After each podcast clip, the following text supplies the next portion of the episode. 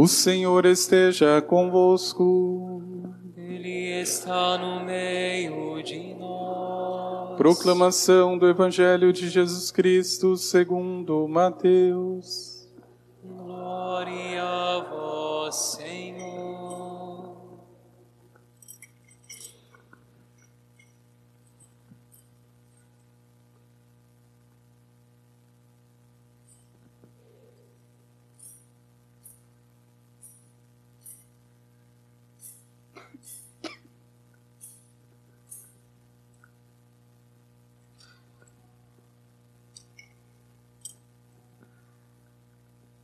Naquele tempo, Jesus foi à região de Cesareia de Filipe e ali perguntou aos seus discípulos: Quem dizem os homens ser o filho do homem?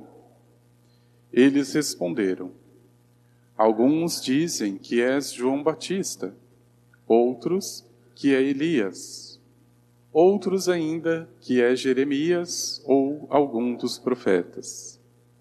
Então Jesus lhes perguntou: e vós, quem dizeis que eu sou?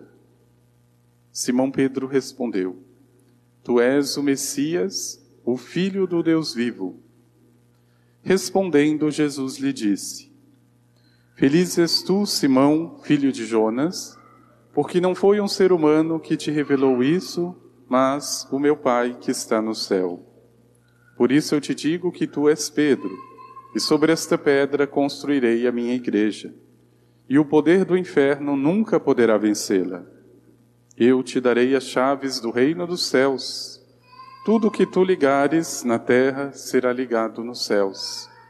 Tudo que tu desligares na terra será desligado nos céus. Palavra da salvação.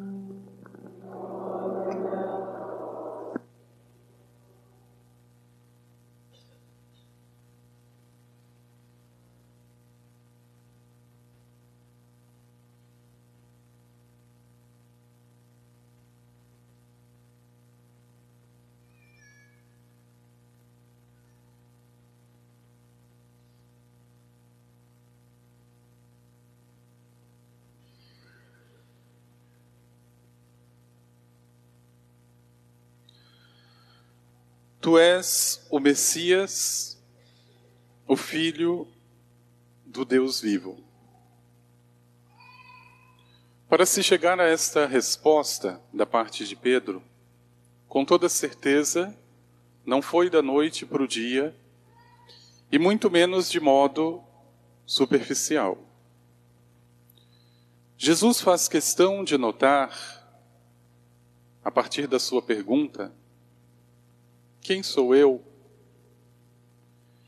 Que a resposta de Pedro, muito mais do que a resposta de Pedro, é uma resposta do céu. Feliz és tu, Simão. Não foi o ser humano, não foi você, nem sua boa vontade que te revelou, mas o meu Pai. Para que não fique nenhuma dúvida. Isso é tão verdade que as respostas anteriores, as impressões que Jesus causava, eram as mais diversas. Uns dizem que é João Batista, Elias, Jeremias, os profetas. Respostas humanas. Mas veja, meu irmão, minha irmã, como para Jesus foi importante chegar a esta inspiração em Pedro, ele não espera outra coisa da tua alma senão a mesma inspiração e, portanto, a mesma resposta. Mas, veja, não é porque a resposta está dada que basta simplesmente repeti-la, porque isso, na verdade, é um grande equívoco. Jesus já lembrava em outra passagem: Nem todo aquele que diz Senhor, Senhor entrará no reino, não é simplesmente dizer tu és o Messias. Não é isso. E o mais bonito de tudo, olhando para Pedro e Paulo, é que nós vemos que só é possível responder a Deus se tiver a coragem de construir a resposta. É um caminho. E como começa? Aliás, vamos um pouco mais adiante. O que, que Jesus espera quando chama Pedro? O que Jesus espera quando chama Paulo? Um compromisso. Os místicos da igreja diriam: o Cristo procura a alma humana para desposá-la. É um verdadeiro matrimônio. Mas você que é casado, meu irmão, minha irmã, como é que começa o matrimônio? Ou pelo menos deveria começar com amizade. Você primeiro conhece o outro. E a amizade, quando ela é sincera entre duas pessoas, ela consegue enxergar que o outro não é tudo aquilo que eu pensava. E o que é mais importante, eu não sou tudo aquilo que eu pensava. Porque o amigo verdadeiro me faz enxergar coisas que estavam escondidas. Ele não fica passando mão. E exatamente porque me ama. Mas essa amizade se for de Deus, pode me levar sempre ao outro passo. Veja, é muito bom ser amigo, e principalmente se for um amigo verdadeiro.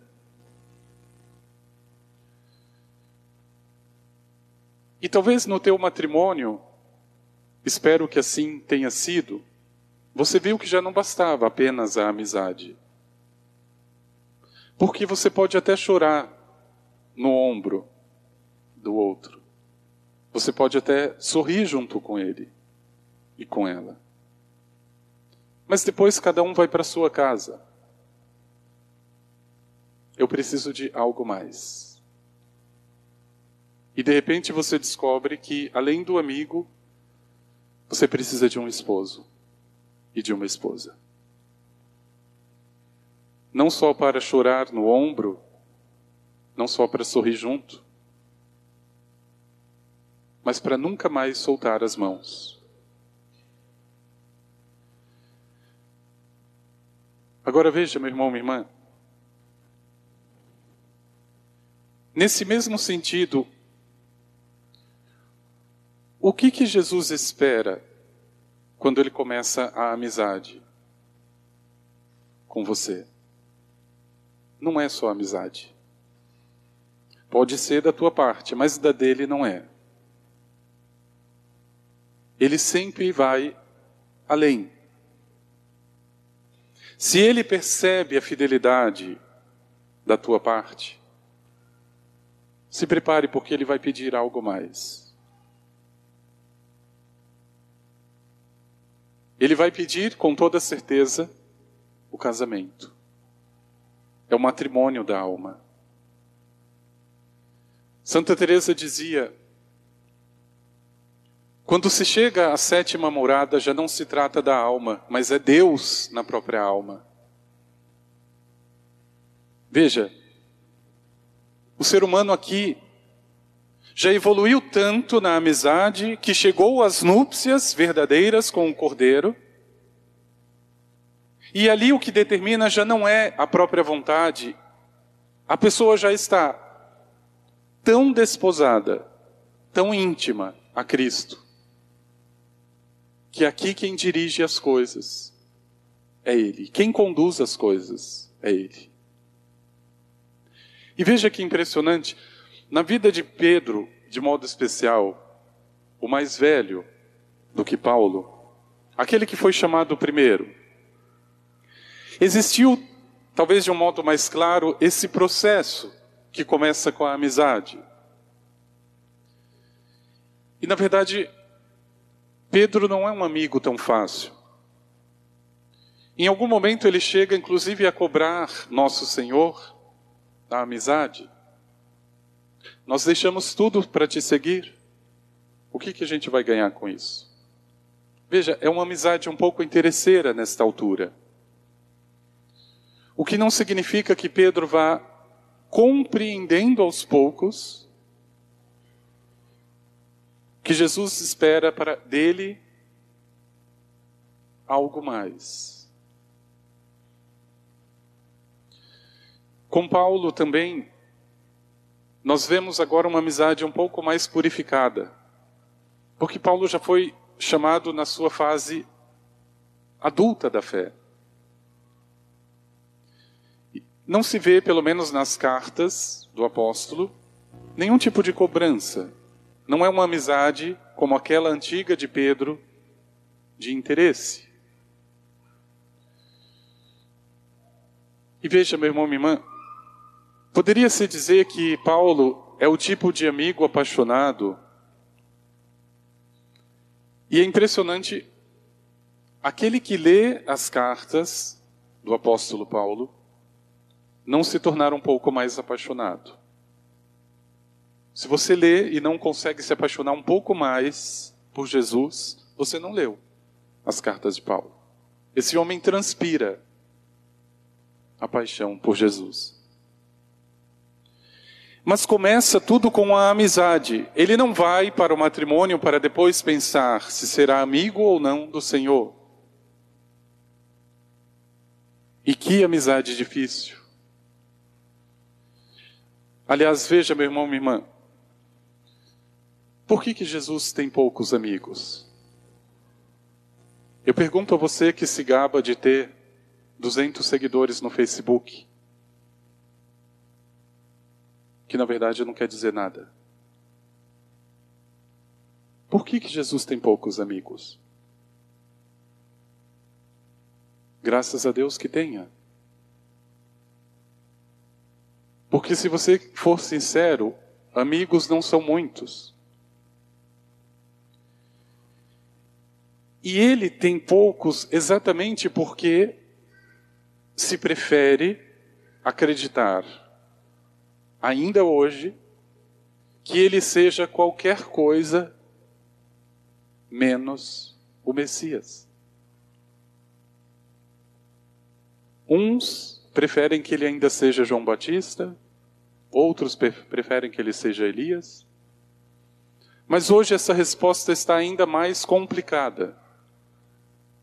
Hoje, muitos acreditam que Jesus, por exemplo, é comunista. Eu já ouvi esse tipo de baboseira. Não, Jesus é da esquerda, Jesus é não sei o quê.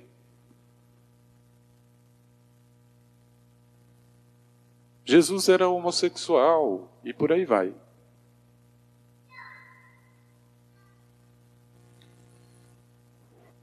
A dificuldade em aceitá-lo como amigo reside exatamente nesse fato de que a amizade com ele ou é verdadeira ou não é.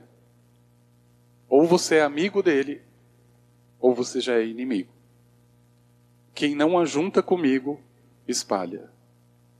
Quem não está do meu lado, está contra mim. Ele é claro, não tem meia palavra. E veja, meu irmão, minha irmã, é na medida mesma que essa amizade evolui, para o matrimônio,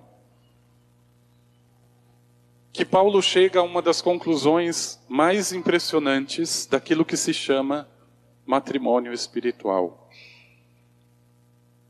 Ele vai afirmar: já não sou eu que vivo, é Cristo que vive em mim.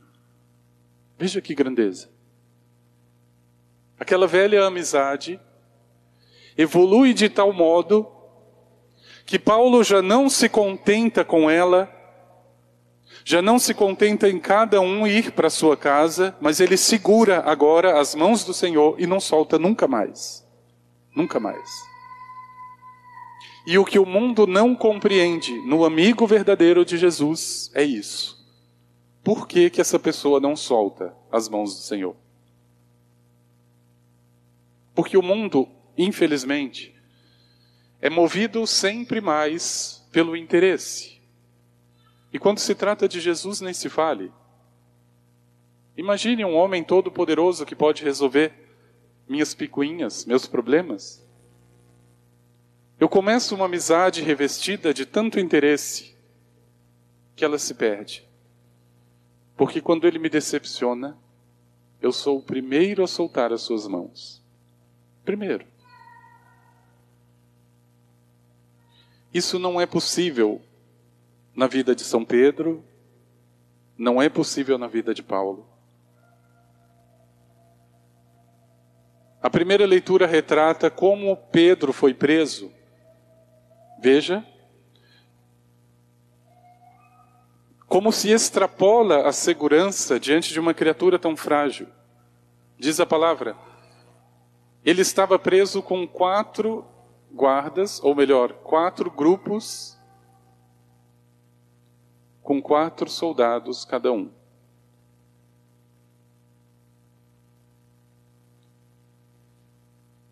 E veja, meu irmão, minha irmã, o que aqueles soldados não sabiam, e muito menos Herodes, é que quem estava diante deles já não era um, só um amigo de Jesus.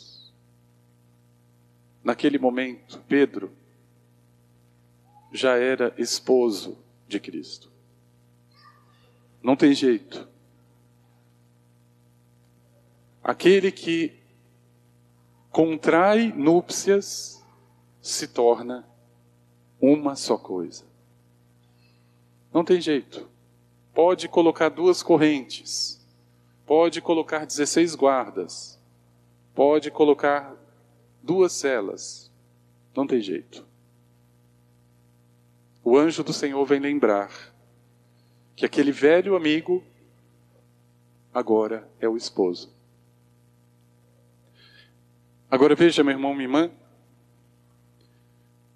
o que, que o Senhor espera nesse momento da tua alma, senão o matrimônio? E veja que coisa interessante. Eu não sei há quanto tempo você começou a sua amizade com Jesus, ou pelo menos eu espero, espero que exista amizade com Ele. Mas quantas pessoas que começaram exatamente junto com você pularam fora da barca. E pelas razões mais estúpidas.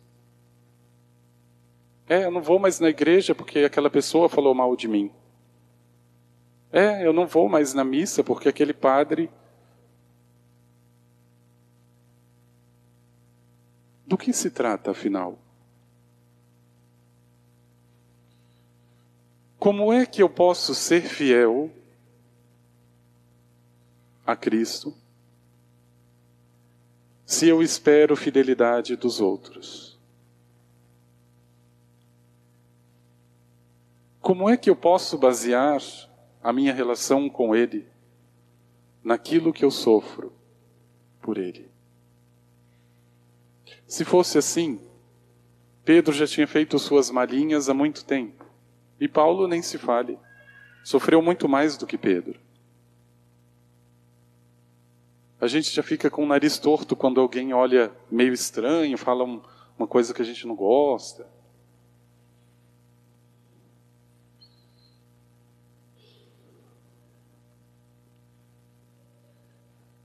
A igreja com certeza está cheia de amadores, não de amigos. De pessoas que estão achando que Jesus ainda é João Batista, Elias, Jeremias. E é muito difícil tentar responder quem é Jesus quando a gente não quer ser fiel a Ele. Muito difícil.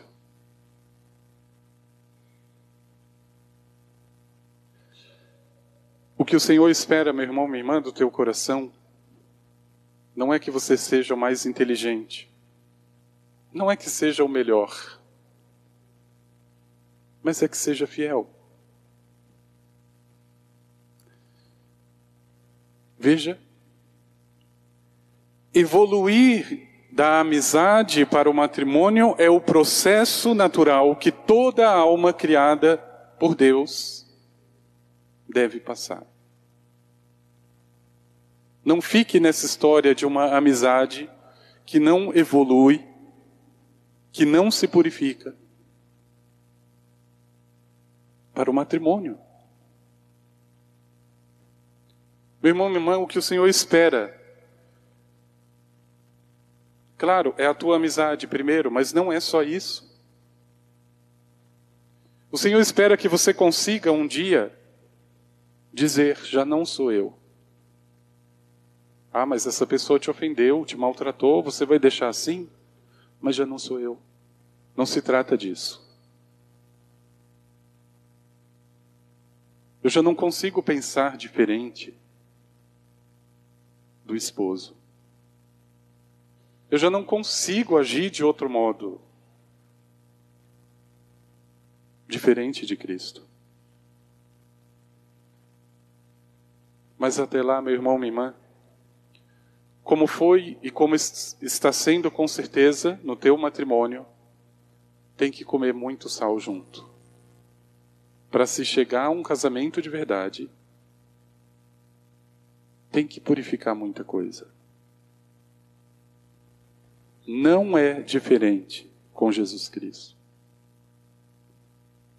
A gente vai ficando com as coisas bonitinhas da nossa fé. E quando eu me deparo com aquilo que não agradou, a amizade acaba.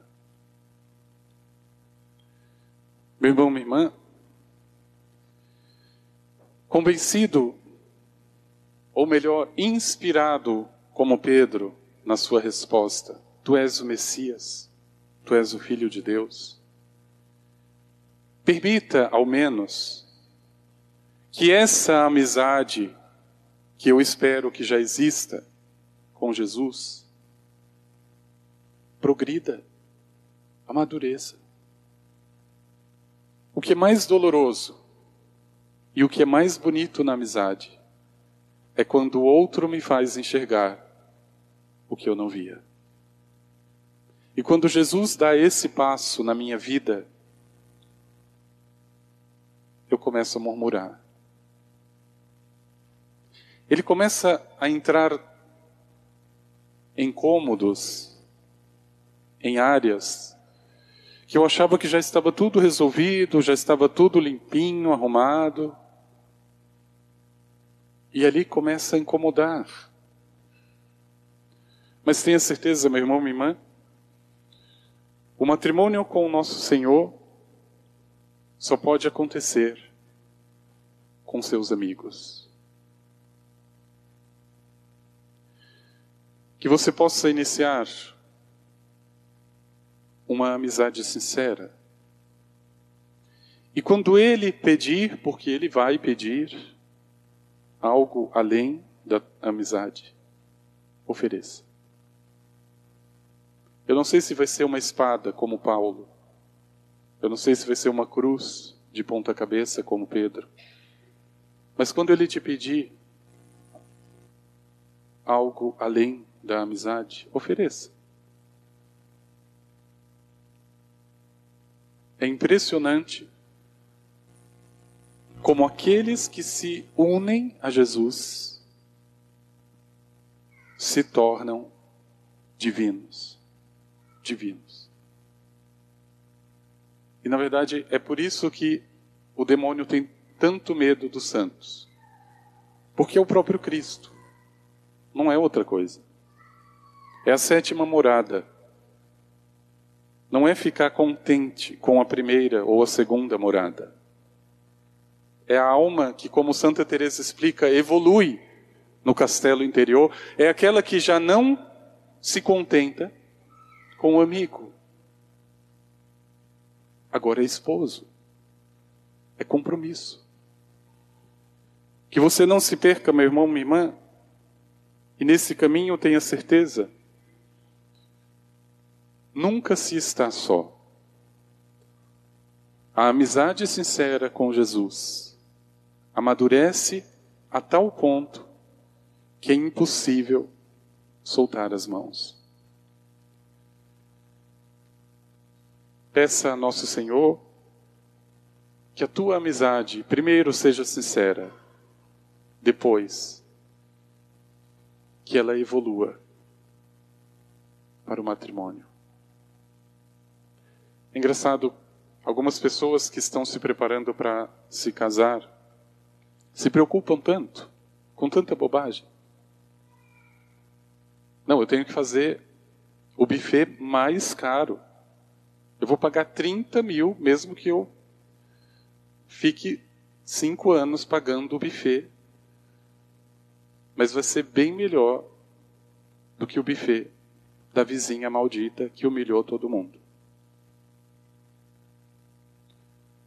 A pessoa nunca se pergunta, ou talvez não se prepara,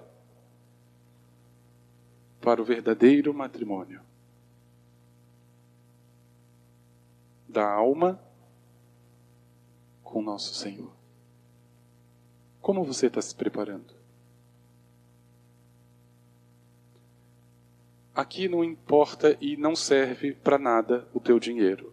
Nada. Ele vai ficar aqui e vai impressionar as pessoas aqui. Para você se casar com nosso Senhor, Você precisa da intimidade com Ele.